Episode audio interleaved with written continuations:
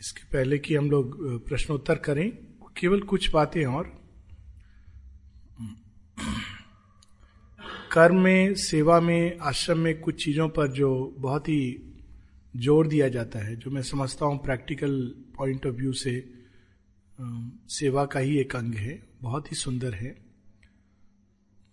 सौंदर्य, परफेक्शन तो है ही, किंतु रेगुलरिटी पंक्चुअलिटी डिसिप्लिन हर चीज़ माँ माँ ने ये सिखाया कि ये नहीं कि क्षणिक एंथुजियाज में कुछ देर के लिए हम लोग कुछ दिनों के लिए कुछ काम करते हैं, उसके बाद फिर मन हट जाता है, बोर हो जाते हैं, या हमारा ध्यान कहीं और चला जाता है। दूसरी चीज़, जो भी काम पूरे कंसंट्रेशन के साथ।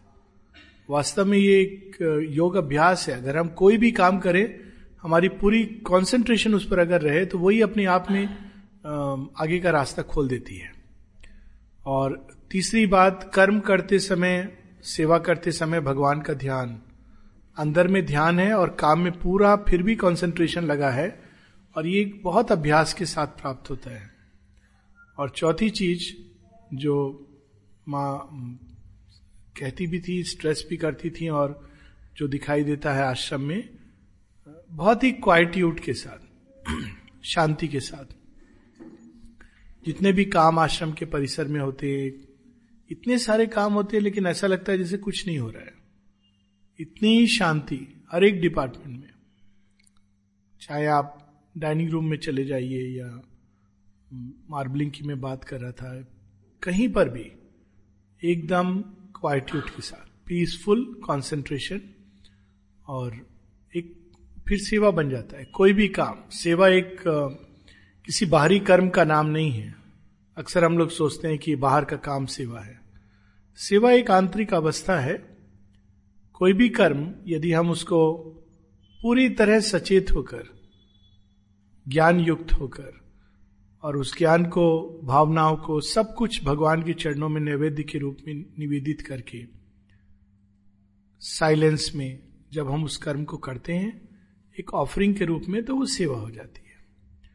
और भगवान का काम भी जो बाहर से दिख रहा है भगवान का काम, लेकिन अगर हम वो केवल अपनी आत्म प्रशंसा और अपने यश, लाभ इत्यादि के कारण करते हैं तो वो फिर सेवा नहीं है। वो कुछ और है। वो अहंकार का एक खेल है, जिसको हम पुराने जगत से नए जगत में ले आते हैं। अपने साधारण जीवन से उठाकर भगवान की सेवा में भी ले आते हैं। अगर अंदर में सच्चाई है तो भगवान स्वयं हम लोगों को ये दिखा देते हैं कि ये चीज़ उचित नहीं है और हमारे अंदर से उस चीज़ को हटा देंगे। पर अगर जिसको बात शेरविंद कहते हैं सेंट्रल सिंसेरिटी अगर केंद्रीय सच्चाई नहीं है, तब फिर कठिनाई होती है, कठिनाई बढ़ती जाती है। एक और बात जो बड़ी सुंदर डॉक्टर साहब ने बताई थी, एक गीता में बड़ी अच्छी बात लिखी है।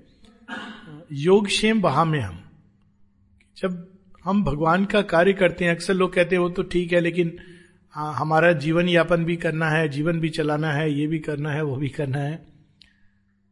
तो हम क्यों ना जो कुछ भी करते हैं, उसी को सेवा का माध्यम बना लें, पहली चीज़।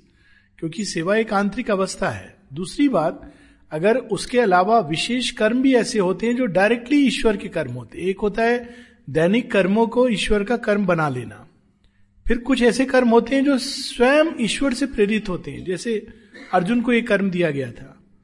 तो उस समय अगर ये चिंता आती है कि हमारे जीवन यापन इत्यादि का क्या होगा, तब ये गीता की पंक्ति बिल्कुल कि जो लोग स्वयं को, भगवान को दे देते हैं और पूरी तरह वो भगवान के हो जाते हैं तो उनके बाहरी जीवन में कैसे क्या चलना है कब क्या होना है, किस चीज़ की आवश्यकता है, यहाँ तक कि बाहर से बाहर की चीज़ों की आवश्यकता है, वो सब कार्य संभार भगवान स्वयं अपने ऊपर लेते हैं। और माता जी के साथ तो मैंने देखा है, ना केवल उस व्यक्ति का कभी कभी उसकी पुश्तों का। माता जी ने अपने ऊपर भार लिया है। ऐसे ऐसे किया है कि एक बच्चे के लिए माँ ने पूरे परिवार को शरण दे दी। लोग पूछते थे माता जी सब आपने इन सबको क्यों बुला लिया? ये तो किसी काम के नहीं है, मूर्ख है।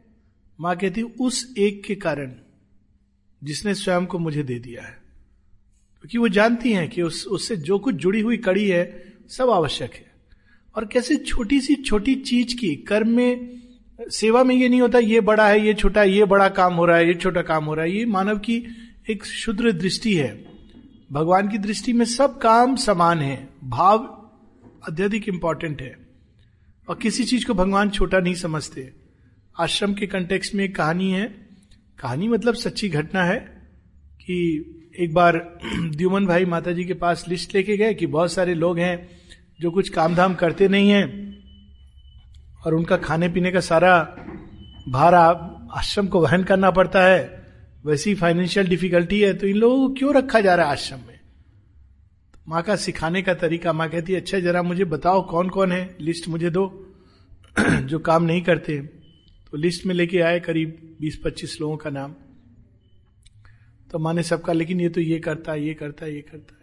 अंत में एक बार लेकिन ये स्टाम्प लगाता है ना, बड़े अच्छे ढंग से स्टाम्प लगाता है। उसका यही काम था कि चीज़ों में, लिफाफों में स्टाम्प लगा के। तो बाहर से हम लोग ये देखते हैं कि काम बड़ा है, छोटा है। नल नील की अपनी जगह है और गिलहरी की अपनी जगह है। और भगवान की सेवा में जो गया, एक ही बात है कि वो तर गया। कल्याण हो गया। बहुत बड़ा अवसर है जिसको मैं तो समझता हूँ खोना नहीं चाहिए। हम लोग कल्पना भी नहीं करते कि किस भयावह गति से हम लोग मृत्यु के मुख में जा रहे हैं। और हर वो श्वास, हर वो कर्म, हर वो ऊर्जा, हर वो भाव, हर वो विचार जो हमें अपने अहंकार को पोषण करने में लगाते हैं, उतनी ही शीघ्रता से हम भाग करके मृत्यु के मुख में जा रहे हैं। लेकिन जिसमें सेवा का उत्साह और आनंद है, वो मृत्यु को नहीं प्राप्त होता। एक सज्जन थे, उनकी जब मृत्यु हुई तो उनके बच्चे थोड़े विचलित हो गए। माता जी के पास गए। माता जी कहती है, तुम अपने पिता, उस पिता की मृत्यु का शोक कर रहे हो? केवल अपने इस एंथुजियाज्म के कारण कि मुझे शेयरविंद का कार्य करना है। केवल उसी के लिए मैं हूँ। इस एंथुजियाज्म के कारण when he left his body he went straight and fuse into the supramental light केवल इस एंथुजियाज्म के कारण, केवल उनके अंदर यह था कि मुझे शेयरविंद का कार्य करना है, मुझे शेयरविंद का कार्य करना है। और उसके कारण वो जब देह त्याग करते हैं, क्योंकि वही ये आफ्टर ऑल अहंकार ही तो बांधता है, बंधन तो वही है। और जैसे जैसे जो भी चीज़ हमको उससे बाहर करती है, एक बहुत बड़ा अवसर है। ईश्वर की सेवा करना रियली इससे बड़ा कोई और कर्म है ही नहीं।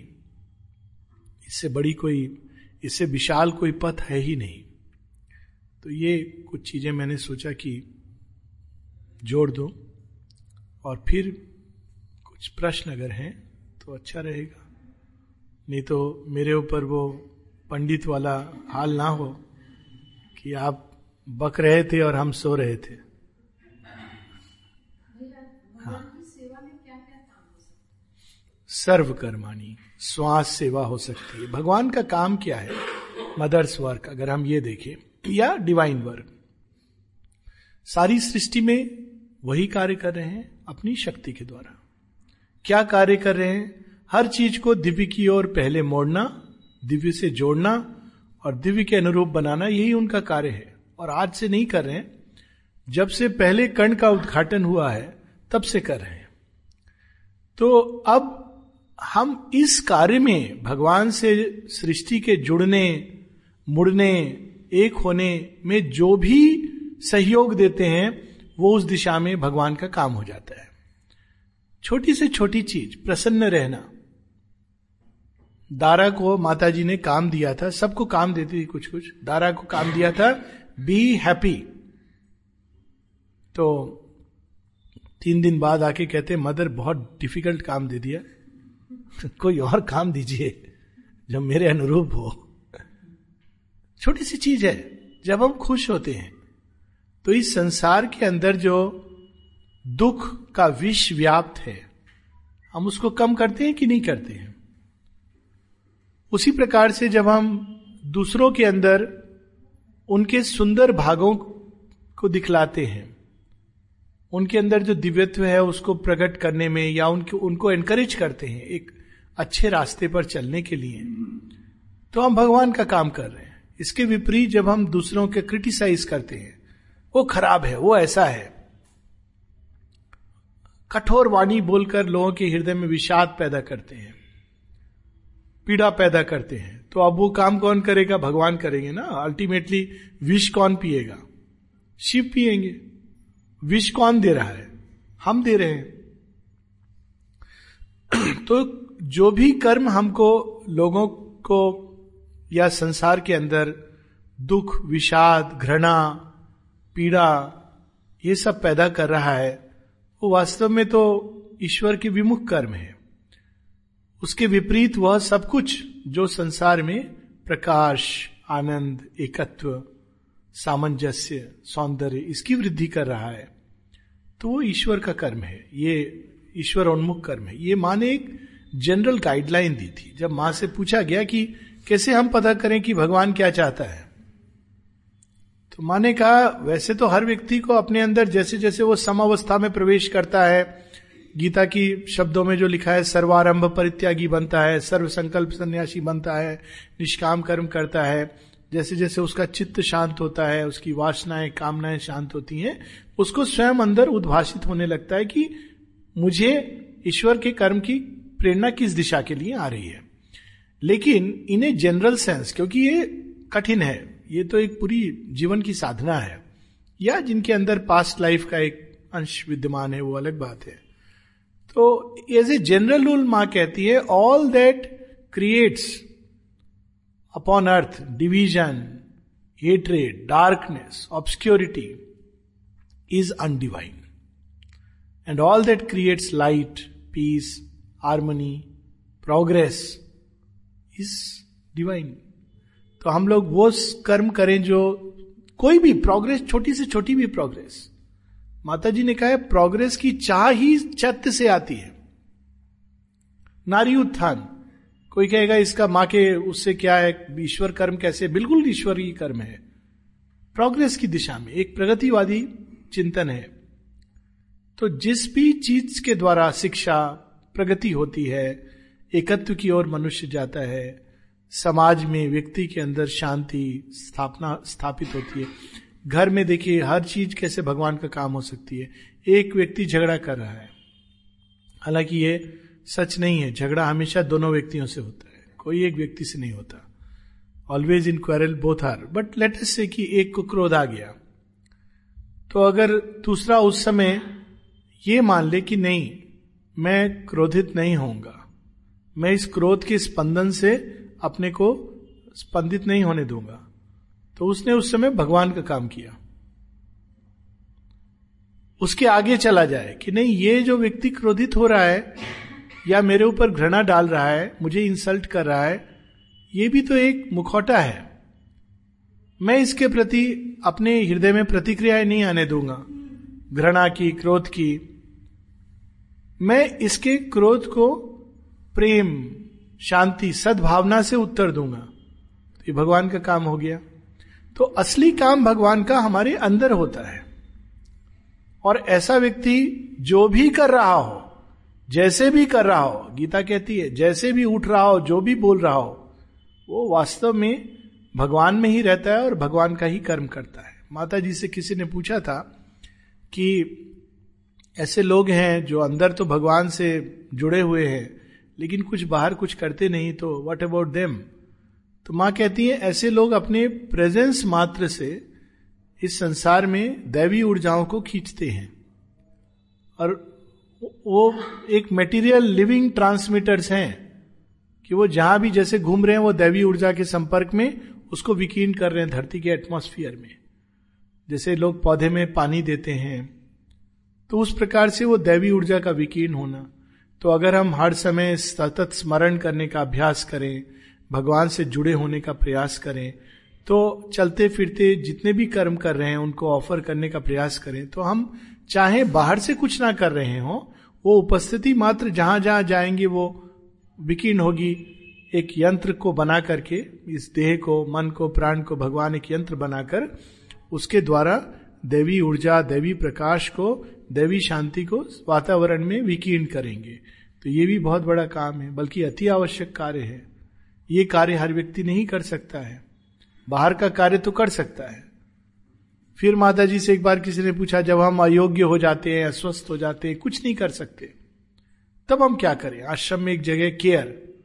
तो केयर में जो वयोवृद्ध लोग हैं, या जो किसी कारण से असक्षम हो गए हैं, शरीर के किसी रोग के कारण तो वो वहाँ पे रहते हैं। तो वहाँ पे किसी सज्जन ने मुझे बताया था कि एक बार माता जी से जब पूछा गया कि अब हम कुछ नहीं कर सकते, तब हम क्या करें? माँ ने कहा, तुम ईश्वर का स्मरण करो हर समय। वो काम तो ज़्यादा आवश्यक है। वो हर कोई नहीं कर सकता। क्योंकि बाहर से उछल कूद तो हर कोई कर सकता है। लेकिन अंदर की जो शांति, स्थिरता, इसकी स्थापना हर कोई नहीं कर सकता। तो हर समय किसी ना किसी रूप में ईश्वर का कार्य हम कर सकते हैं। यहाँ तक कि श्री अरविंद कहते हैं, कुछ नहीं है। तो आती जाती श्वास के साथ, श्वास भगवान को ऑफ़र कर रहे हैं, यज्ञ के रूप में। कुछ कुछ नहीं तो हार्ट बीट के प्रति लोग अचानक सचेत हो जाते हैं, हृदय धड़कने लगता है और डॉक्टर के पास भागते हैं, भय से व्याप्त हो जाते हैं, ईसीजी करवाते हैं, पता नहीं क्या क्या करते हैं। अगर वो उस समय एक एक हार्ट बीट जिसके प्रति सचेत हो रहे हैं डॉक्टर लोग शायद ज़्यादा ना हो। नहीं तो मुझे यहाँ से कल प्रवेश नहीं मिलेगा। नहीं, ये फैक्ट है। भय की जगह अगर उस समय हम लोग एक एक हार्ट बीट को भगवान को सौंपे, हम सचेत हो रहे एक एक हार्ट बीट को सौंपे और भगवान को कहें, ये तेरी है, ये तेरी है, ये तेरी है। तू आ, इसमें भी आ। मेरे हृदय पुकार रहा है। इसमें भी शांति ला दे शांति ला दे शांति ला दे देखिए, प्रयास करके देखिए। मेडिकल टेक्स्ट बुक्स में नहीं लिखा है, क्योंकि उसमें लिखने से तो प्रॉब्लम हो जाएगा। ड्रग कंपनी सब बंद हो जाएँगी।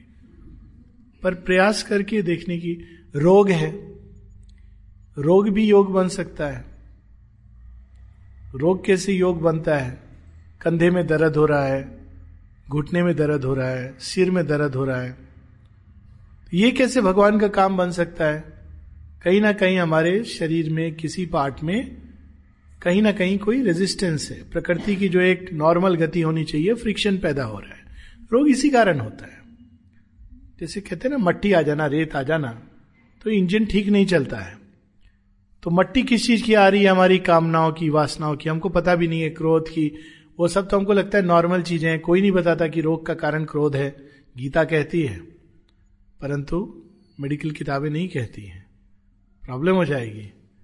तो ये रोग पैदा हो रहा है। अब आप ये एक अवसर मिला है स्वयं को देखने का और जिस भाग में तकलीफ़ हो रही है, उस भाग को ईश्वर के प्रति खोलना और उनकी शक्ति के प्रति निवेदित करने का।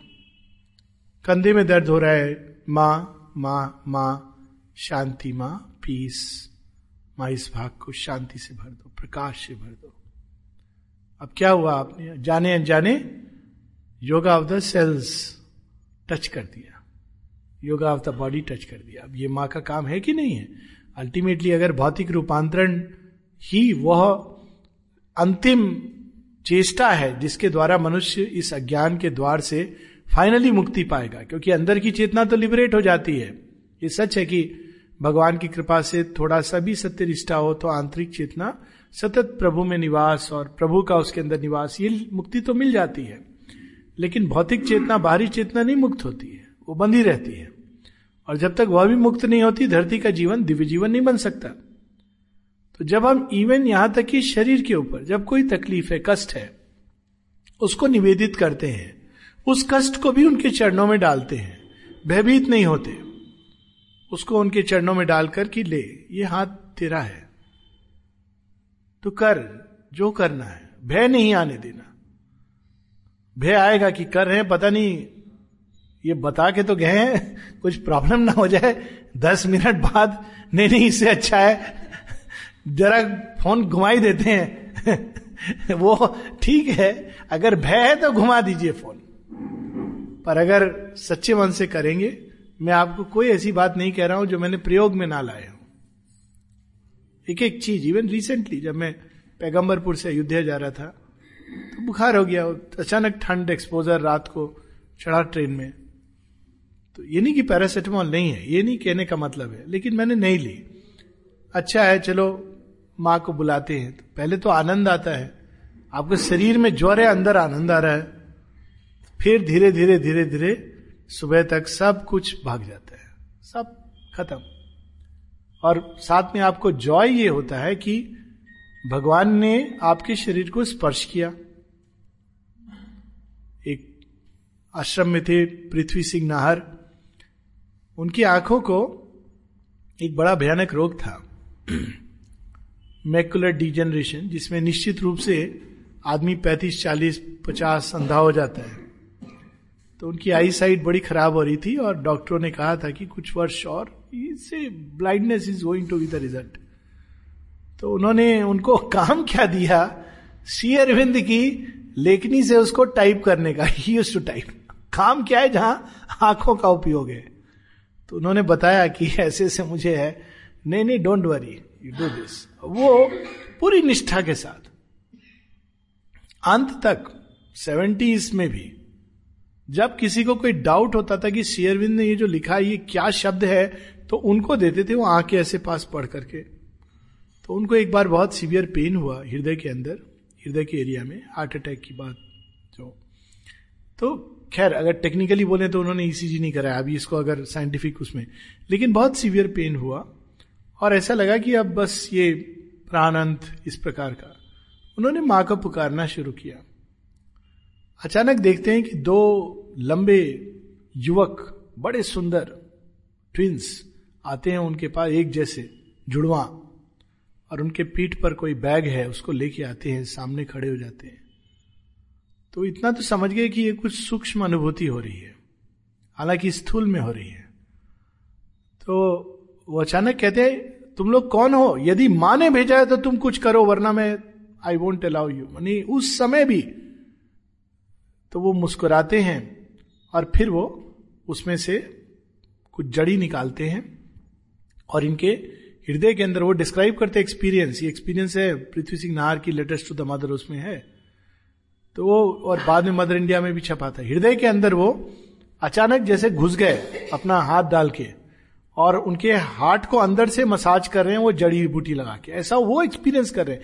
ये सूक्ष्म अनुभव है, इसको स्थूल में बताने की चेष्टा की जा रही है। उस समय उनको ऐसा अनुभव होता है कि उन्होंने हाथ से अपना पूरा घुसा करके वो जड़ियों का लेप लगा के कुछ देर में पेन वेन सब चला गया, वो निकल के चले जाते हैं। तो उन्होंने माँ से पूछा कि ये क्या हुआ था? माँ कहती है नेचुरली तुमने प्रार्थना की थी और अश्विन कुमार को मैंने भेज दिया था। अश्विन कुमार कौन है? फिजिशियन ऑफ़ द गॉड्स मनुष्य के लिए नहीं है वो। मनुष्य के लिए तो मृत्यु देवता ही है। वही एकमात्र सब रोगों से हर करने का जो साधन है, मृत्यु देवता लास्ट सब रोगों से मुक्त कर देते कहते हैं, अभी नया मैं कंप्लीट ऑर्गन ट्रांसप्लांट करके आपको नया शरीर देकर भेजूँगा। फिजिशियन ऑफ़ द गॉड्स ऐसा नहीं करते, क्योंकि देवता जो है वो अमृतत्व, देवता मरते नहीं। तो उनके पास वो विधि है जिसके द्वारा मृत्यु नहीं आएगी। तो सब रोगों का परफेक्ट क्योर जानते हैं। नॉर्मली वो नहीं आते नेचुरली नहीं तो धरती का बैलेंस अपसेट हो जाएगा। जब तक रूपांतरण नहीं होता, तब तक मृत्यु एक जीवन का हिस्सा है। लेकिन उस दिन उनकी पुकार के प्रत्युत्तर में फिजिशियन ऑफ़ द गॉड्स वो आ जाते हैं उनको ठीक करने के लिए। तो बहुत सी चीज़ें हैं जो हम अज्ञान के अंधेरे में रहते हैं तो नहीं जानते। और जैसे जैसे हम सेवा करते हैं तो ये सब चीज़ें हमारे अंदर प्रकट होती हैं। सेवा से अज्ञान भागता है। सबसे सॉरी सबसे बड़ा शत्रु अज्ञान, अचित, अंधकार। हम तो शक्तियों के खेल को भी नहीं जानते जो इस बाहर की घटनाओं को प्रकट करती हैं। कोई किसी का एक्सीडेंट हो गया। देखिए, कैसे कैसे भगवान की सेवा हम लोग कर सकते हैं? किसी का एक्सीडेंट हो गया। बहुत सुंदर प्रश्न है आपका। एक्सीडेंट हो गया, आप बगल से गुजर रहे प्रतिक्रिया हो। क्या हो गया? एक दूसरी प्रतिक्रिया हुई, दो क्षण को आप रुके। हो सकता है आप कर पाए, बाकी सब वो एक अलग बात है। मैं केवल एक इमीडिएट टेक रिस्पॉन्स आपने वहाँ एक क्षण के लिए प्रार्थना की, हे माँ, शांति शांति शांति। क्योंकि जहाँ पर एक्सीडेंट होते हैं, वहाँ अनेकों प्रकार की निम्न प्राण की सत्ताएँ आती हैं, जिनको हम देख नहीं सकते। उनको मज़ा आता है। वो एक्सीडेंट करवाती हैं। माँ कहती है, आँख पे पट्टी डाल देती है, अचेत कर देती है। ड्राइविंग कर रहा है, मन कर रहा है, और एक्सेलरेटर पे पाँव डालू। क्यों? वो निम्न प्राण की सत्ताओं को उस उत्तेजना का रस मिलता है। जब हम उत्तेजित होते हैं तो निम्न प्राण की सत्ताएँ वातावरण में घूमने लगती हैं। जैसे लोग होते हैं ना, बड़े हॉरर फ़िल्म देखते हैं, आपको लगेगा कैसी विकृत मानसिकता है। है, क्योंकि उनके अंदर ऐसी सत्ताएँ उस मनुष्यों के अंदर हैं, जिनको हॉरर और एक क्रूर दृश्य देख के या बहुत ही वायलेंस के दृश्य देख के उनको ऐसा लगता है कि हाँ मज़ा आ रहा है। ऐसी सत्ताएँ हैं अनफॉर्चुनेटली तो वे उस वातावरण में आ जाती हैं, ऐसे मनुष्यों के वातावरण में रहती हैं। और जब मौका मिलता है तो वो फिर उसका रक्तपान करती हैं। तो वो फिर एक्सीडेंट करवाएँगी, फिर वहाँ जो एक्साइटमेंट होगा, भय होगा, उसको वो पीकर मोटी होंगी। तो अगर आप उस स्थान पर जाकर जाना नहीं है, माँ ने मना किया है डोंट गो नियर दैट आप बहुत स्ट्रांग नर्व चाहिए। लेकिन आप एक प्रार्थना, एक शांति वहाँ पर अगर डाल के जाते हैं, बीज बोके, कौन जाने कि वो चीज़ों को ऐसे बदल दे कि आगे जो घटनाक्रम होने वाला था, बिना जाने वो एक, उसने एक डिफरेंट रूट ले लिया। जहाँ निश्चित रूप से मृत्यु थी, वहाँ चीज़ें टल गई, हल्का होके चली गई। कोई इन चीज़ों को रिकॉग्नाइज नहीं करेगा और क्यों? रिकॉग्नाइज करने के लिए कोई कर्म थोड़ी किया जाता है। लेकिन आप माँ के इंस्ट्रूमेंट बन गए। हो सकता है माँ ने इसीलिए उस स्थान से उस समय आप गुजर रहे थे कि आप ये इंस्ट्रूमेंटेलिटी बनो। भगवान के कर्म इतने प्रकार से सेवा, एक छोटी सी घटना है कि आश्रम के सामने से एक रिच महिला एक टैक्सी में जा रही थी। तो ड्राइवर ने टैक्सी रोकी बोली वो कहीं और जा रही थी। तो ये तो टैक्सी ड्राइवर था और टैक्सी ड्राइवर डिवोटी था लोकल था। तो उसने कहा हम्म, आप थोड़ा मुझे पाँच मिनट का समय दीजिए रुके मैं जरा अंदर जाकर प्रणाम करके आता हूँ। ठीक है वो बैठी रही गया अंदर प्रणाम करने। उस समय उदार पिंट वहाँ से जा रहे हैं। उन्होंने देखा ये दृश्य देखा क्या? टैक्सी ड्राइवर उतर के अंदर गया और महिला अपना ठाट से अंदर बैठी है। उनके मन में आया कि मैं इसको बोलूँ, इस महिला को, बाइबल का कथन याद दिलाऊं। It is far easier it is easier to make a camel pass through the eye of a needle than to make a rich man turn to God Bible में लिखा हुआ है ये कि एक ऊट को सुई की आँख से आप पिरो सकते हो, पार करा सकते हो बने असंभव दिखने वाली चीज़। लेकिन एक अमीर मनुष्य को भगवान की ओर मोड़ना मतलब एक प्रकार का उनके अंदर एक आवेश आया कि मैं ऐसा कहूँ। फिर आगे, नहीं नहीं, मैं जानता भी नहीं हूँ, कहीं कोई सोचे बड़ा हार्श है अच्छा नहीं है, नहीं कहना चाहिए, इत्यादि इत्यादि बोल के नहीं कहा। शाम को माँ से कहा, माँ ऐसे ऐसे हुआ था, मेरे मन में ये प्रेरणा आई थी, पर मैंने कहा नहीं। माँ कहती, मैंने ही तुमको प्रेरणा दी थी कहने के लिए। और तुम कहते तो शायद उसका जीवन बदल जाता। तुम कहते तो शायद उसका जीवन बदल जाता। देखिए, ईश्वर का कर्म जो सचेत है, इसलिए बार बार बुद्धिज्म में भी हम पाएँगे, भिक्खु को जो धम्म पद में कहा जाता है, सचेत बनो सचेत बनो। सचेत का क्या है? कोई अवसर नहीं चूकना प्रगति का स्वयं में और विश्व में। वो वो अवसर किस किस रूप में आता है? कौन जाने कब वो सेवा का मौका मिला और हम चूक गए? तो एक तो सेवा का एक बड़ा एक बाहरी रूप है कि हाँ हम ठीक है, ये काम कर रहे हैं, वो काम कर रहे हैं। लेकिन एक आंतरिक रूप है जो बहुत आवश्यक है। सूक्ष्म भूमि पर जो होता है, वो भगवान के लिए स्थूल भूमि से ज़्यादा आवश्यक है और उसको वो ज़्यादा रिकॉग्नाइज करते हैं। और जैसे जैसे करते हैं, फिर और भी तीन चीज़ें होती है। माँ, एक और भी इंटरेस्टिंग चीज़, सेवा में। कभी कभी हम लोग सेवा से, भगवान की सेवा से ही अटैच हो जाते हैं। वो भी खतरनाक होता है। तो डिटैचमेंट से अटैच हो जाते हैं। लोग डिटैच दिखना चाहते हैं तो डिटैचमेंट से ही अटैच हो जाते हैं। कि मैं डिटैच हूँ। एक बार एक श्री अरविंद आश्रम में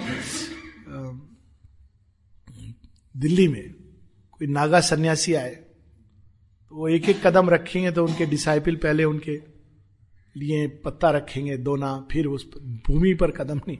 तो सुरेंद्र जी, जौहर जी ने कहा, बाकी सब तो ठीक है पर आप डिटैचमेंट से बहुत अटैच हो। अरे, क्या हुआ? सहज सरल भाव से जीवन जीना रिजिड हो जाना। तो श्री अरविंद एक जगह लिखते हैं द डिलाइट ऑफ़ वर्क्स एक उनका ऐसे है, और कर्म योग को इतने सुंदर ढंग से कई जगह उन्होंने, एक तो माता पुस्तक में if you want to be the doer of the divine works पहले तुमको अपने सेल्फ रिगार्डिंग ईगो इस सबसे दूर हटना है। उसी प्रकार से ये डिलाइट ऑफ़ वर्क्स इतना अद्भुत है उनका। तो उसमें वो एग्ज़ाम्पल देते हैं सोड का। The sword has a joy in the battle युद्ध में सोड को आनंद आता है। उसका ये कर्म है। स्वधर्म है। अगर हम गीता की भाषा उपयोग करें, उसका ये स्वधर्म है। स्वभाव है। वो ये नहीं करेगी तो उसको आनंद नहीं। The sword is a joy when it is kept aside in the hilt by the master master के बगल में है। मास्टर की तलवार है। उसका अपना आनंद है। The sword has a joy in being broken and kept aside ये आनंद हम लोग नहीं जानते। श्री अरविंद उसके बाद कहते हैं दैट इक्वल जॉय डिस्कवर उस सम आनंद की अवस्था को डिस्कवर करो। कि हर चीज़ में ईश्वर के सेवा का आनंद। जब भगवान कहते, नहीं, अभी तुम्हें तैयारी का मौका देते हैं। किनारे रख दिया। उनके पास पड़े हुए हैं। उनकी ड्योरी पर पत्थर है। आनंद आ रहा है। कोई बात नहीं। आते जाते लांगते हुए उस पत्थर को देखते हैं। कभी चरण स्पर्श हो जाते हैं। और कभी वो उस पत्थर को खंड खंड कर देते हैं चूर चूर कर देते हैं। तो उसका अपना आनंद है कि वो मुझे फिर से रिकंस्टिट्यूट करेंगे। कहते हैं, उस समान आनंद को अपने अंदर, वह जो भगवान का कर्म करना चाहते हैं, उनकी सेवा करना चाहते हैं, उनको उस समान आनंद को अपने अंदर डिस्कवर करना है। दैट इक्वल जॉय डिस्कवर तो सचेत रहना है हमें। सचेत रहेंगे, भगवान से जुड़े रहेंगे तो वो फिर सही समय, सही कार्य की वाणी द्वारा, बाहर द्वारा, अंदर द्वारा वो हमें सही प्रेरणा स्वतः ही दे देंगे। उसको किसी बाहरी नियम में हम नहीं बाँध सकते। कि ऐसा करो वैसा तो प्रेरणा दे देंगे। और कोई प्रश्न?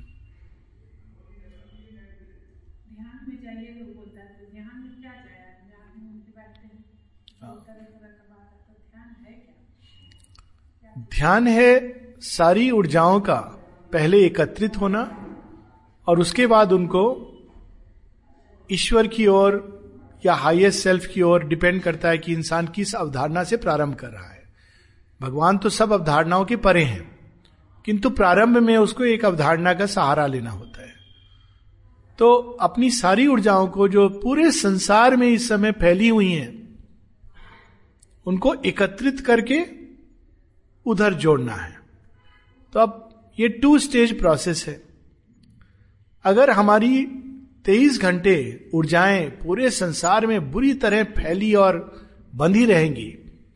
तो हम जब एक घंटे बैठेंगे तो वही भूत जो बाहर है वो अंदर में नाचेंगे।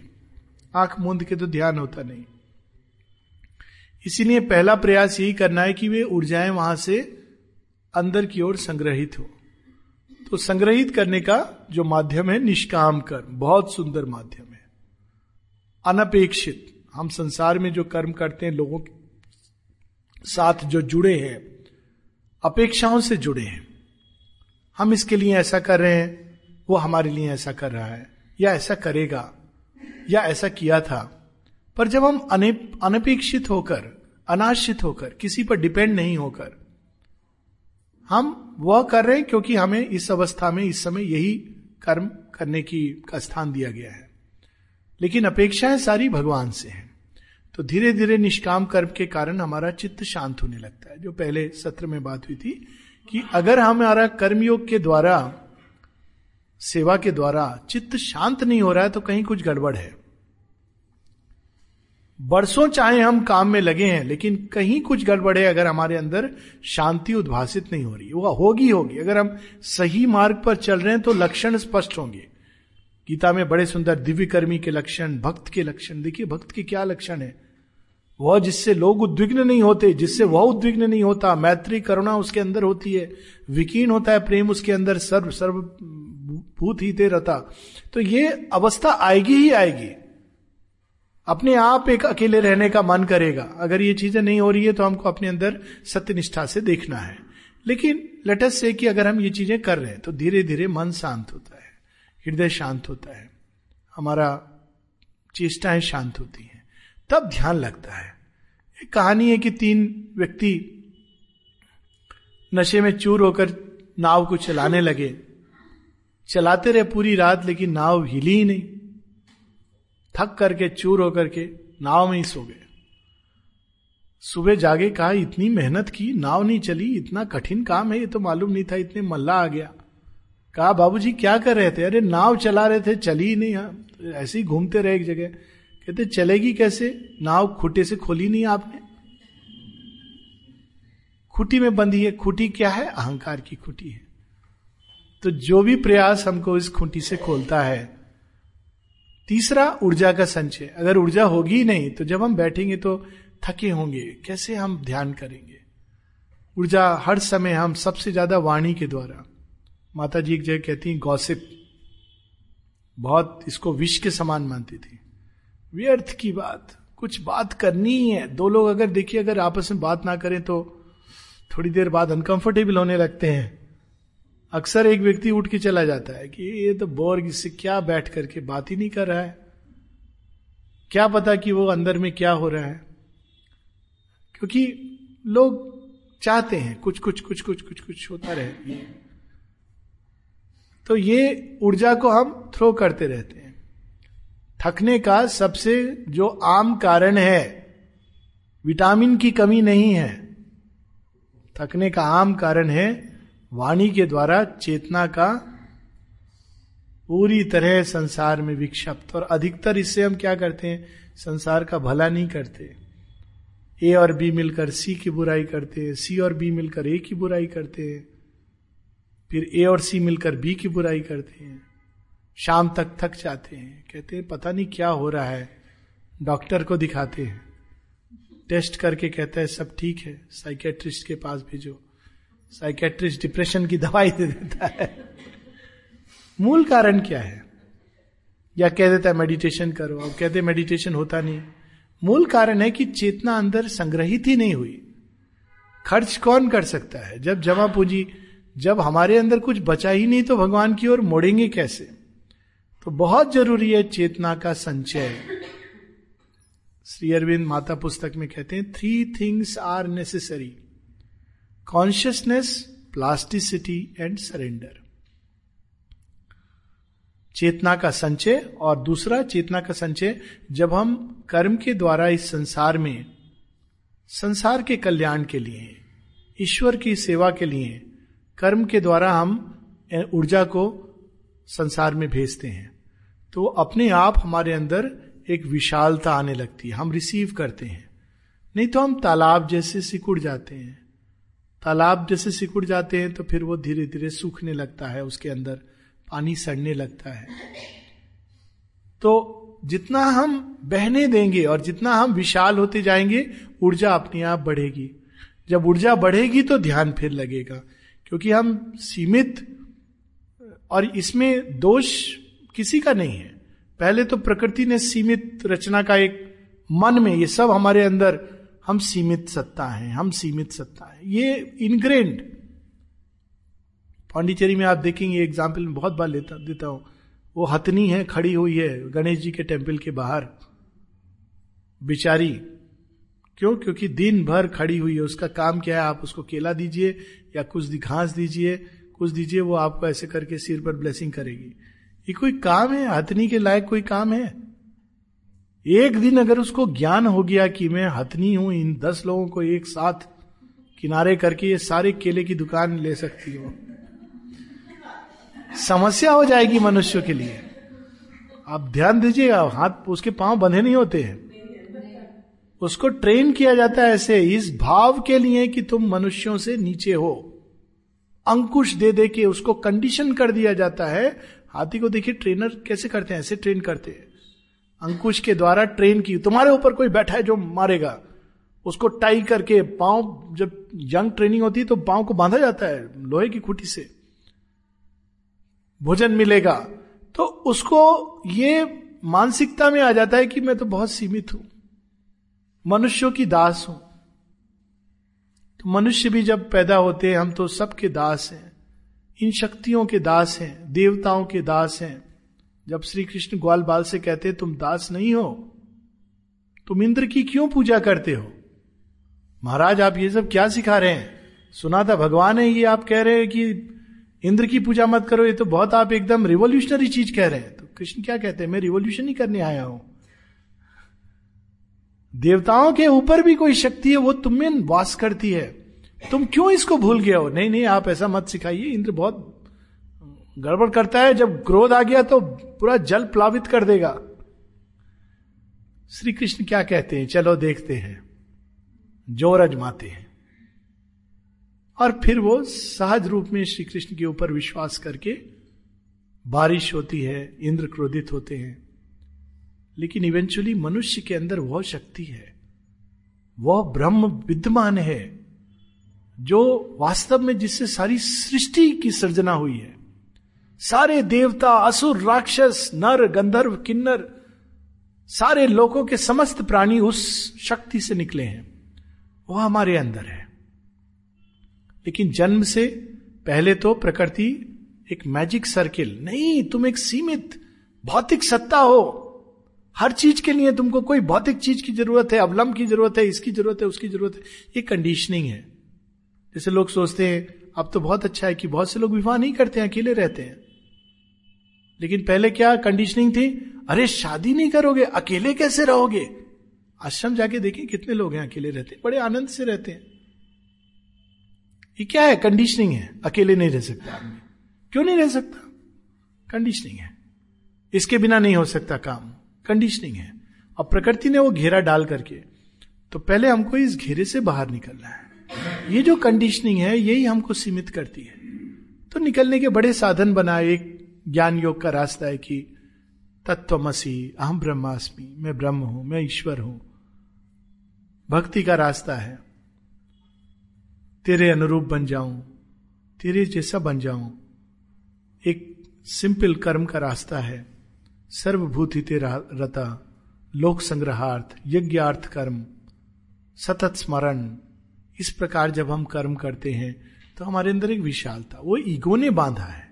ईगो क्या कहती है? हम एक सीमित पृथक सत्ता हैं। और ये हमारी नस नस में है। इसको जान इंटेलेक्चुअल नॉलेज से नहीं छूटता है। सब पढ़ लिया। पंडित जी ने पाठ पढ़ा दिया कि देखिए, हम सीमित सत्ता नहीं है, अहंकार नहीं है। बाहर आए, कहा, पंडित जी, क्या बोरिंग लेक्चर था। अच्छा तू नास्तिक है, मूर्ख है, समझ नहीं पाया, मैंने कितनी गुड़ बातें बोली। ईगो देखिए क्या क्या रूट ले लेती है। ऐसा देखा है मैंने? कोई आप बोलिए, किसी को बोल के देखिए। एक बार एक स्वामी जी से मेरी भेंट हुई ऐसी ऑडियंस में ज़बरदस्ती कोई ले गया, और वो कहते हैं, अरे श्री अरविंद, उन्होंने तो कोई नहीं, वही बात को, एक ही बात को बार बार करके तो मैंने उठ के उनको चार, पाँच, छह चीज़ें अच्छे से सुना दी कि आप जैसे लोगों के कारण ये अवस्था हो गई है। तो उनको क्रोध आ गया, बड़ा ज़बरदस्त। तो ये इस प्रकार से केवल किताब पढ़ना, उसको बोलना, जीने का, जब कोई हमें क्रिटिसाइज करता है तो वो अवसर है जो खोना नहीं चाहिए, विशाल होने का। कैसे विशाल होने का? माँ कहती है, अगर कोई क्रिटिसाइज करता है तो पहले तुम ये देखो कि उसकी बात में कोई सच्चाई तो नहीं। हो सकता है भगवान उसकी वाणी से बोल रहे हो। सच्चाई है तो आनंदित हो कि मुझे एक अवसर मिला है परिवर्तन होने का। और अगर सच्चाई नहीं है तो दुखी क्यों हो रहे हो? मानव ओपिनियंस तो ऐसी होती हैं ज्ञान की।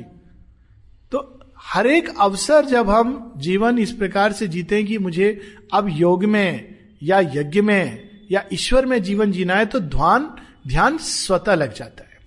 माता जी से किसी ने पूछा था कि the number of hours question शायद थोड़ा सा हो सकता है, मैं विस्मृत हो जाऊँ। लेकिन माँ ने जो उत्तर दिया वो बड़ा इंटरेस्टिंग है। माँ कहती है the number of hours one spends in meditation is no proof of spiritual progress कितने घंटे व्यक्ति ध्यान में बैठा है, ये आध्यात्मिक प्रगति का लक्षण नहीं है, प्रमाण नहीं है। तो क्या प्रमाण है? The proof of spiritual progress is when it becomes impossible not to meditate तो क्या हम दिन भर बैठे रहे, उन्होंने मेडिटेशन की परिभाषा ही बदल दी। वॉट इज़ मेडिटेशन हर समय जब हमारा ध्यान भगवान के चरणों में लगा रहता है। कबीर दास जी ने कितनी सुंदर बात कही है। साधो सहज समाधि भली। ये है सहज रास्ता। माता जी हम लोगों को सहज रास्ता बताती है। अक्सर लोग कहते हैं, इस योग में टेक्निक क्या है? बताइए, श्वास का क्या करें? बैठ के छाती के चार इंच ऊपर या दो इंच इधर, वो तो अपने आप हो जाएगा। माँ क्या कहती है? बी सिंपल सरल बनो। बी हैप्पी ये भी भगवान का काम है। Do your work as well as you can keep yourself always open towards me स्वयं को मेरे प्रति हमेशा खुले रहने का प्रयास करो। This is all that is asked of you यही अपेक्षा की जाती कितना सहज रास्ता है। और उस खुले रहने से वो भगवान को एक सुई की नोक के बराबर आने का रास्ता दे दीजिए और देखिए वो सब घर हथिया लेगा। पत्रम, पुष्पम, फलम, तोयम, छोटी से छोटा रास्ता दे दीजिए। ये दुर्योधन जानता था इस सत्य को। इसलिए कहता है, मैं सुई की नोक के बराबर भी ज़मीन नहीं दूँगा। उसको पता है कि ये कन्हैया स्टार्ट करेंगे सुई की नोक से। और पूरा साम्राज्य ले लेंगे। उसको ये नहीं पता है कि सुई की नोक तो नहीं देगा तो भी ले लेंगे, क्योंकि जो उनका है वो लेंगे लेंगे। फ़र्क इतना है कि जब हम स्वेच्छा से देते हैं, भगवान को देके उनके बन जाते हैं तो आनंद आता है। जब वो छीन कर लेते हैं, जो उनका अपना है तो महाभारत का आभास होता है। इतना ही डिफरेंस है। तो ईश्वर को देना, अपने आप को दे देना, कितना सिंपल रास्ता है। और वही सच्ची सरलता भी है। कोई मेंटल कैलकुलेशन नहीं। मुझे क्या मिलेगा इससे? पहले लोग अच्छा ये बताइए सबसे पहले कि हमको क्या मिलेगा? कभी मत बोलिएगा सुपरामेंटल ट्रांसफॉर्मेशन पगला जाएँगे लोग। वही ईगो पकड़ लेगा, मैं सुपरमैन बनूँगा अच्छा। दिन रात उठ के देख रहे हैं मेरे बाल काले हो रहे हैं कि नहीं? सुपरमैन के लक्षण क्या है? चेहरे से स्वर्णिम कांति निकल रही है कि नहीं? घुटने का दर्द ठीक हुआ कि नहीं? वो उसी में उलझ गए। सुपरमैन का अहंकार आ गया। शेरविंद बार बार कहते हैं the aim of this yoga is not to become a superman योगी तपस्वी और सन्यासी और एनीथिंग ऑफ़ दिस काइंड मैं तपस्वी हूँ, मैं योगी हूँ, मैं सन्यासी हूँ, मैं गुरु हूँ। ये सब तो अहंकार है, बल्कि और भयानक अहंकार है कि क्योंकि इनको टूटना मुश्किल होता है। कोई नहीं बोलेगा एक, जो आदमी अपने को आध्यात्मिक अहंकार से भरे और खासकर भारत के वर्ष के परिवेश में गेरवा वस्त्र पहने या सफ़ेद वस्त्र पहने की नहीं नहीं, आप क्या हैं? कुछ नहीं, कोई नहीं बोलेगा। तो ये what is the aim to live in the divine consciousness Bhagavat चेतना में वास। To act by the divine consciousness and not in the ego यही चीज़ गीता भी बोलती है। To live in the divine consciousness Yoma पश्यति सर्वत्र। सब चीज़ों के अंदर भगवान का वास है और हम सब के अंदर भगवान का वास है और सब चीज़ें भगवान के अंदर वास करती हैं। और वास्तव में भगवान ही ये सब कुछ बन गए हैं। इस एक भाव से अगर हम जीवन जीने लगे तो इससे बड़ा कोई मेडिटेशन है ही नहीं। सारा जीवन स्वतः ही रूपांतरित होने लगेगा।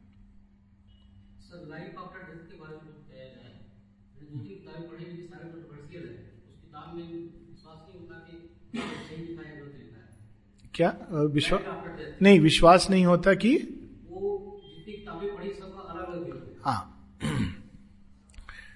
लाइफ आफ्टर डेथ बहुत बड़ा विषय है।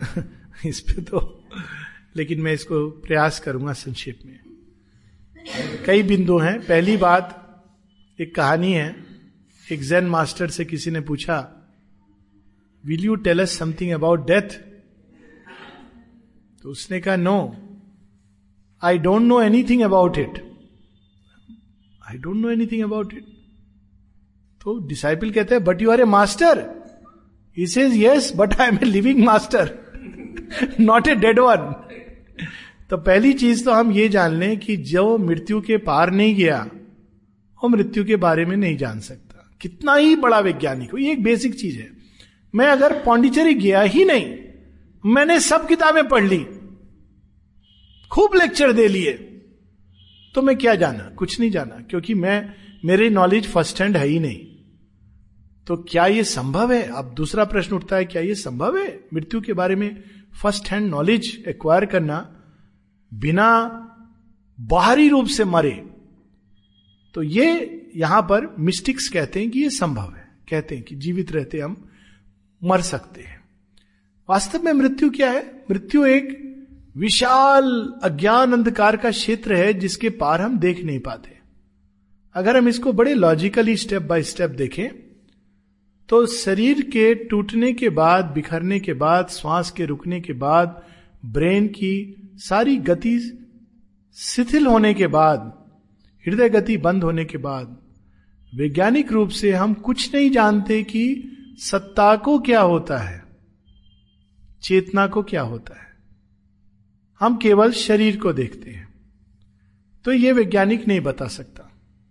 लेकिन वैज्ञानिकों में एक धारा निकली कि क्या किसी ने ऐसा अनुभव किया? शरीर के रुकने के बाद कोई एक्सपीरियंस हुआ? जिसके बाद उसने आके बताया हो तो एक डॉक्टर रेमंड मूडी ने बड़ी इस पर स्टडी की और उन्होंने पुस्तक लिखी, जिसमें यह देखा गया कि कई लोग जब उनकी हृदय गति रुक गई, श्वास रुक गई और उनको डेड डिक्लेयर कर दिया गया, लेकिन कुछ समय बाद वो वापस जीवन में आ गए। और उन्होंने, कई लोगों ने एक्सपीरियंस किया कुछ कुछ और उन एक्सपीरियंसेस को कलेक्ट करके वो एक निष्कर्ष पर पहुँचा कि नहीं, मृत्यु के बाद चेतना कहीं ना कहीं कुछ कुछ एग्जिस्टेंस को अनुभव करती है। और उसमें एक यूनिटी थी, यानी सब एक्सपीरियंसेस में they went through a tunnel they went to a light they they met some being जिसको वो अपनी अपनी फेथ के अनुसार कृष्ण या क्राइस्ट कहते थे।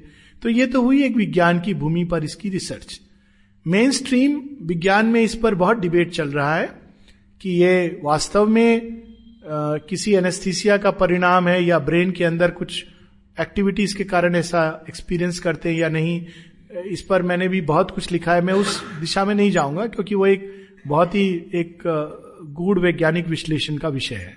किंतु मेरा अपना लॉजिकली और अन्यत्र जो भी एविडेंस है उसके आधार पर यह कहना है, और एक पूरी धारा है जिसका यह कहना है कि मृत्यु के बाद चेतना नहीं समाप्त होती एग्जिस्टेंस नहीं समाप्त होता, केवल शरीर समाप्त हो जाता है। क्या इसका दैनिक जीवन में कुछ परिणाम है, कुछ प्रमाण है? रोज। रोज हम लोग जब निद्रा की गोद में जाते हैं तो हम स्वप्न अनुभूति करते हैं। स्वप्न अनुभूति में हम क्या करते हैं? देश काल की अलग परिभाषा हो जाती है। आदमी उड़ सकता है। दिल्ली से बंबई क्षणों के अंदर पहुँच जाता है। कभी कभी एक फुट का कवर करने में बहुत समय लग जाता है। उन चीज़ों को देखता है जिसको वो जीवित जगत में नहीं देखता। उन चीज़ों से उसका, उसकी मुलाकात होती है जिनकी उसने कल्पना नहीं की थी। तो एक सत्ता जब हमारा शरीर कुछ एक्सपीरियंस नहीं कर रहा, जब शरीर एक शिथिल अवस्था में है मृत नहीं है, शिथिल है, किंतु अनुभव, सत्ता और चेतना, ये चलती रहती है। अब इस पर भी एक पूरा डिबेट है, उसमें मैं नहीं जा रहा हूँ कि वो ब्रेन एक्टिविटी है क्या है and I can respond to a scientist query on this क्योंकि इस पर काफ़ी मैंने चिंतन, शोध माता जी का प्रकाश है। तो एक चीज़ तो निश्चित है कि कारण कुछ भी हो, हम शरीर से केवल बंधे नहीं है, हमारी सत्ता शरीर से केवल बंधी नहीं है। हमारी चेतना केवल शरीर के एक्सपीरियंसेस से चेतना अनुभव करती हो, ऐसा नहीं है। एक भूमि है जिसमें हम अनुभव करते हैं चीज़ों को बिना शरीर के एक्सपीरियंस के। एक और डेली एक्सपीरियंस है। हम लोग विचार में खोए हुए जा रहे होते हैं। कोई परिचित बगल से गुजर जाता है। नमस्ते कहता है, हमें ध्यान नहीं रहता। बाद में कहता है, तुम क्या बगल से गुजरे? तुमने देखा तक नहीं? आँख खुली है, देखा नहीं। क्योंकि हम चेतना की दृष्टि में एक अलग भूमि पर थे, भौतिक भूमि पर नहीं थे। तो केवल भौतिक भूमि भी भूमि नहीं है, अनेकों भूमिया हैं या भूमा है जिस पर चेतना विचरण कर सकती है और सत्ता उसके अनुसार संसार को, स्वयं को और जीवन को देखती है और एक्सपीरियंस करती है। ये सब तो हम केवल एक साधारण विश्लेषण द्वारा जान सकते हैं। इसमें बहुत विशेष कोई बेस्ट ज्ञान तो अपने अंदर आता है, पुस्तकों को ना ही पढ़े। अब यह होता है कि ठीक है, लेकिन अब अब मृत्यु के बाद तो जिन लोगों ने इस पर शोध की अंदर जाकर, इसकी जो असली शोध है वो तो मर के ही जाना जा सकता है। तो उन्होंने ये देखा कि जब हम शरीर से अलग होते हैं, ये तो एक डेली एक्सपीरियंस है शरीर से अलग होने का। मैं इसके extreme experiences out of body इत्यादि की बात नहीं कर रहा हूँ। ये डेली एक्सपीरियंसेस हम सबके। जब कुछ क्षणों के लिए हम शरीर के साथ नहीं बंधे होते हैं, उस समय कोई पिन प्रिक भी करता है, नहीं, हमको पता चलता है। तो अब जब देखा लोगों ने कि जब शरीर से अलग होते होते, सचेतन रूप से उन्होंने प्रयास किया तो देखा कि अलग करते करते हम अपनी चेतना को पूरी तरह शरीर से अलग कर लेते हैं। केवल एक हल्की सी कॉर्ड एक एक रस्सी, बहुत ही पतली जो उससे जोड़ के रखती है सूक्ष्म रस्सी। और यदि उसको काट दिया जाए तो फिर शरीर के साथ जुड़ना मुश्किल है। ऐसा शोध की। उसमें माता जी की अपनी जो शोध है वो तो अद्भुत है। शरीर से चेतना को अलग करने की कला योगी जानते हैं जो गूढ़ योगी होते हैं। ये नहीं कि हर योगी जो यो, योग नाम रख लेने से नाम के आगे स्वामी और अंत में कुछ और जोड़ लेने से कोई योगी नहीं बन जाता। लेकिन जेन्युइन योगी की बात कर रहा हूँ, जो ये करते हैं। कुछ लामाज हैं, कुछ सिद्ध तांत्रिक हैं या कुछ सिद्ध वेदांत योगी हैं, जिन्होंने ये किया है, सिद्ध किया है। तो उसमें आती है ये बात। तो माता जी भी अपने शरीर को अलग कर लेती थी, शरीर की चेतना से अपनी चेतना को। और इस तरह करके उन्होंने देखा कि चेतना की बारह भूमि है जिस पर वो विभाजित किए जाते हैं और हर भूमि पर एक्ट करने के लिए एक व्हीकल है। जैसे जो मल्टी मिलियनर होते हैं ना, यहाँ पर ये गाड़ी है, वहाँ ये बंगला है, तीसरी जगह दूसरी गाड़ी है, वो जाते हैं, वहाँ उनके कपड़े, गाड़ी सब कुछ है। तो उसके अनुरूप अपना चेंज करके चलते हैं। तो चेतना की जिस भूमि पर हम जाते हैं, उस भूमि पर कार्य के लिए वैसा शरीर है अलग अलग शरीर है। अन्न में कोश प्राण में कोश मनो में कोश, इत्यादि इत्यादि। इनके विभाजन तो ट्रेडिशनल योग में कहा गया। सात भूमि है, जिसमें से चार पे तो शरीर हैं, चौथे पर संगठित नहीं है। माता जी बारह शरीरों की बात करती हैं, उन्होंने निकाल करके। फिर तीन बार उन्होंने अनुभव किया, उस रस्सी के कटने का। इस अनुभव के वर्णन मैंने स्पिरिचुअल लिटरेचर में हार्ट बीट रुकना तो पॉल ब्रंटन डिस्क्राइब करते हैं कि योगी का, जिसने अपनी हृदय गति रोक ली, श्वास रोक ली, किंतु जीवित रहा 20 मिनट के बाद। लेकिन उस रज्जू को काट करके, रस्सी की विवाद भी लोग करते हैं। जीवित रहना, इसमें एक तो पर्टिकुलर वर्णन करती हैं, जब एक बार तो जब वो जापान में थी और वो बहुत भयानक आक्रमण हुआ था एडवर्स फोर्सेस का, और उनकी लगभग लगभग काटने की चेष्टा की गई थी और उन्होंने पूरी ऊर्जा शक्ति के साथ, आध्यात्मिक ज्ञान के साथ वो शक्ति को पछाड़ देती है। दूसरा, स्वयं वो इस चीज़ को कर पाती थी। लेकिन तीसरा अनुभव, जब त्यों के साथ थी और त्यों ने देखा, उसको एक विशेष चीज़ चाहिए थी, मंत्र ऑफ़ लाइफ। वो चाहता था उसको, मंत्र ऑफ़ लाइफ, जिसको लेकर वो अमृतत्व को प्राप्त कर सकता था। लेकिन उसके लिए आपको काट के उस स्तर पे जाना है। वो माँ को कहता है कि you get for me mother कहती है नो उनको मिलता है वो मंत्र ऑफ़ लाइफ, पर वो देती नहीं है। तो क्रोध में आकर के वो भी बहुत बड़ा ऑकल्टिस्ट था। माँ का ऑकल्ट एरिया में गुरु था, गुह्य विद्या में। तो काट देता है वो उस रस्सी को। तो माँ कहती है नॉर्मली इट मीन्स वो पूरी सत्ता डिसइंटीग्रेट होना शुरू हो जाएगी। और माता जी कहती हैं सडनली ही गॉट फ्राइटेंड भयभीत हो गया कि उसने क्या कर डाला। तो वो उसने अपनी ऑकल्ट नॉलेज से और माँ ने अपनी आध्यात्मिक शक्ति के द्वारा वापस उसको जोड़कर वो प्रवेश करती है। तो माँ श्री अरविंद ने इस पर बहुत कुछ लिखा है क्योंकि उन्होंने डायरेक्ट एक्सपीरियंस किया है, विशेषकर माता जी ने। माता जी ने इस पर की मृत्यु के बाद हमारी सत्ता अलग अलग लोकों में भ्रमण करती, जीवन क्या है वास्तव में, एक कमरे में स्वयं को सीमित कर लेना है। हम कल्पना करें कि इस घर में, इस बिल्डिंग में बहुत सारे कई तल हैं और कई कमरे हैं। तो अगर हम एक ही कमरे में अपने को बाँध लें, सीमित कर लें तो वही हमारे लिए सारा संसार हो जाता है। तो जीवन वास्तव में अनंत का सिमटना है। इसीलिए उपनिषदों में कहा गया है, सबसे बड़ी मिस्ट्री मृत्यु नहीं है, सबसे बड़ी मृत्यु है जीवन। अनंत सीमित कैसे बन गया? स्वयं को सीमित कैसे कर लिया उसने? बहुत बड़ी मिस्ट्री है क्योंकि वो अपोजिट एंड से प्रारंभ करती है। हम लोग तो सीमित से स्टार्ट करते हैं तो अनंत का कोई चेष्टा ही नहीं है। खैर, उसमें अभी फ़िलहाल नहीं जाएँगे क्योंकि गोइंग इन अदर डायरेक्शन तो हम जीवन स्वयं को सीमित कर लेना, देह से बन जाती चेतना और देह के इंद्रियों के द्वारा हम संसार को एक्सपीरियंस करते हैं। कि जड़ तत्व है, ये थ्री डायमेंशन है और वही सब कुछ है, वही हमारा घर क्या कहें, घरौंदा हो जाता है। बड़ा भी है तो घरौंदा है।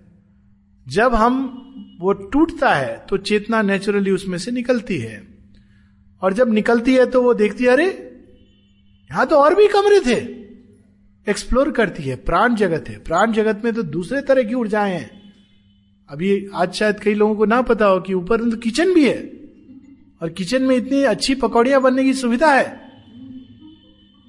नहीं थी ना कल्पना कि ऊपर में क्या संभावना है और ये संभावना जन्म लेने वाली है।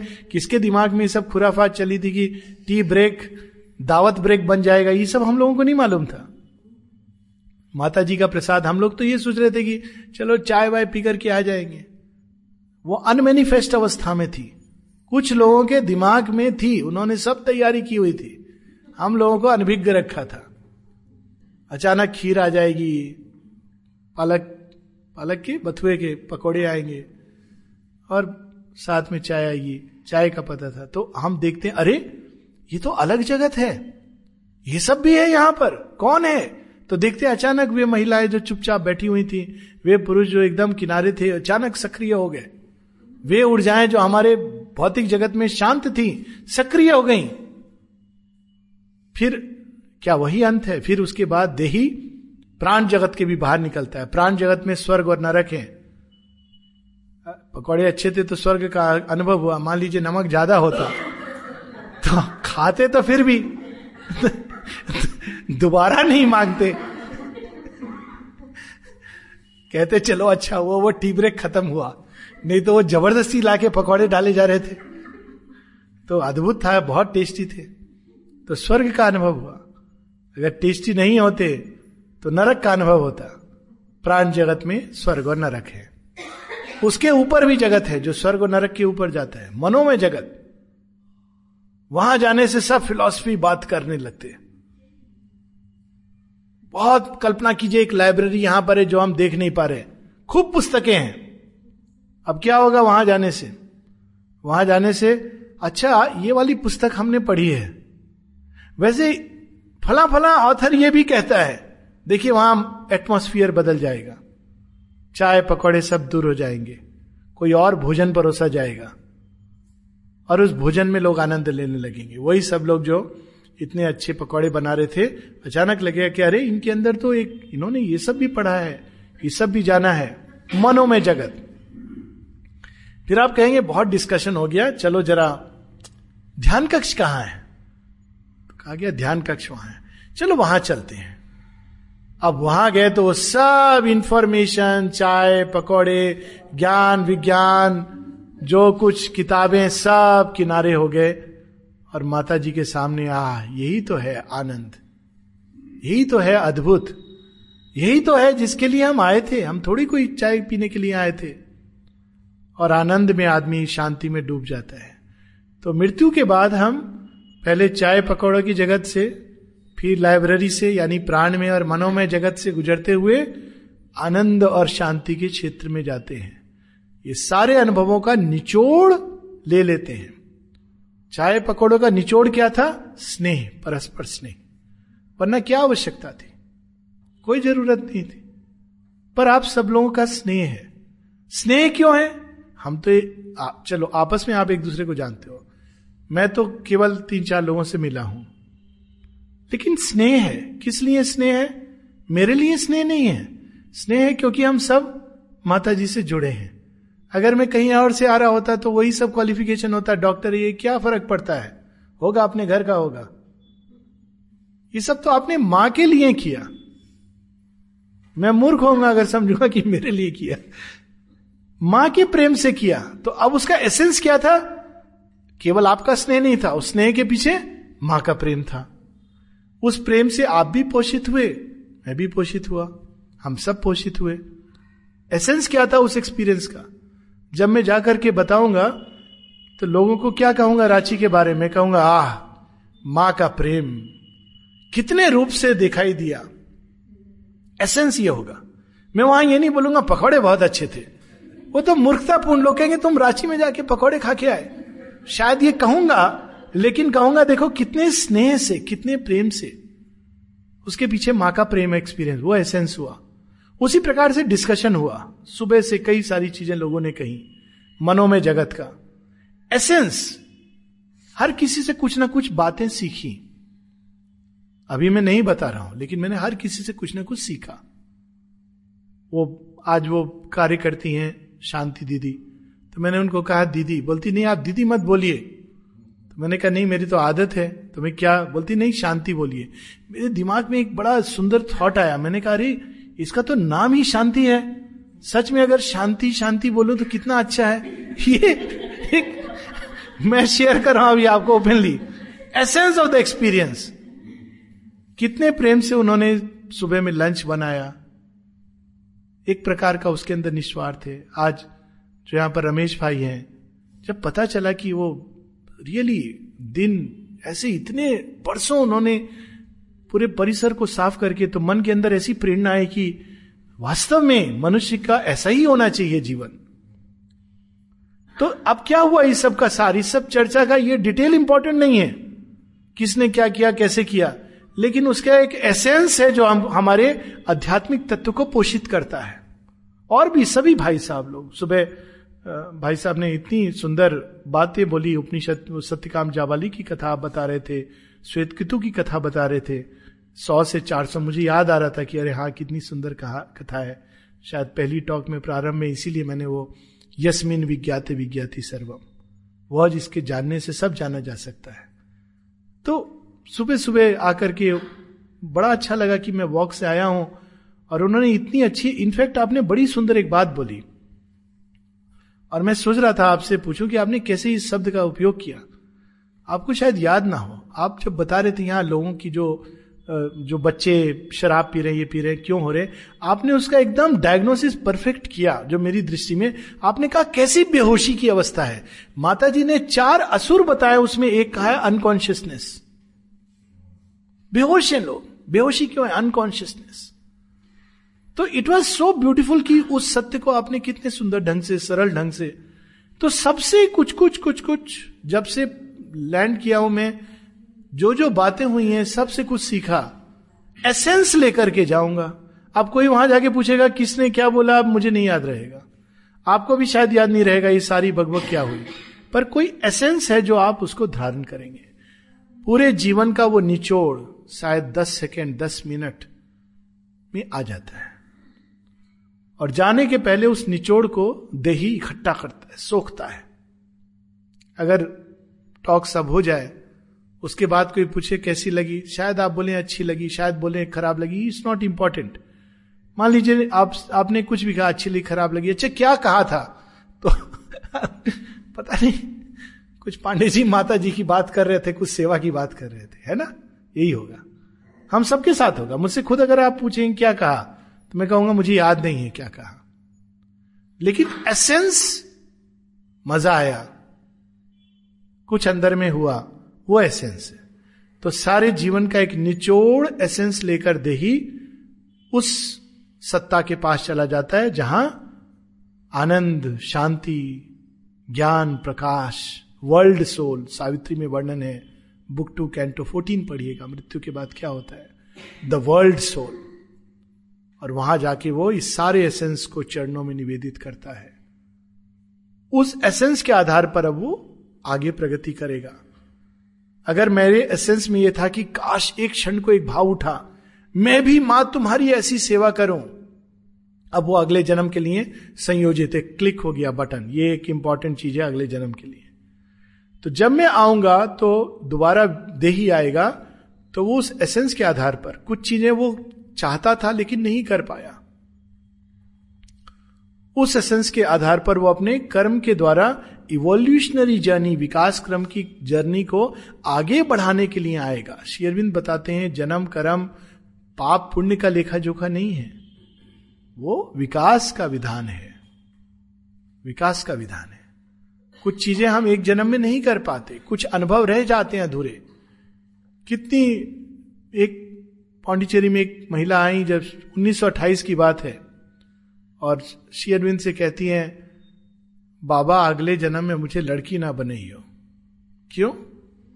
अरे, बड़ी कठिनाई होती है। देखो, तुम्हारे पास आने में क्या क्या मुझे रामेश्वरम के नाम से आई हूँ, तब तुम्हारे पास आने को मिला। अरविंद कहते हैं, हंसने लगे हो, ये बात है। चिंता मत करो, युग ही परिवर्तन हो रहा है। आने वाले युग में स्त्रियाँ पुरुष के समान उनसे भी ज़्यादा स्वतंत्र होंगी। ये भगवान का सॉल्यूशन है। युग बदल देते हैं, चलो। 1928 की बात है। और माता जी ने उसको देखी कैसे पहले आश्रम में स्थापित हुआ, अब ये साधारण चीज़ है। तो वह उसी प्रकार से आगे क्या आवश्यक है? कई महिलाएँ या कई पुरुष ये करना चाहते थे, नहीं कर पाए। ये नहीं, बाहरी डिजायर्स की बात नहीं हो रही यहाँ एसेंस की बात।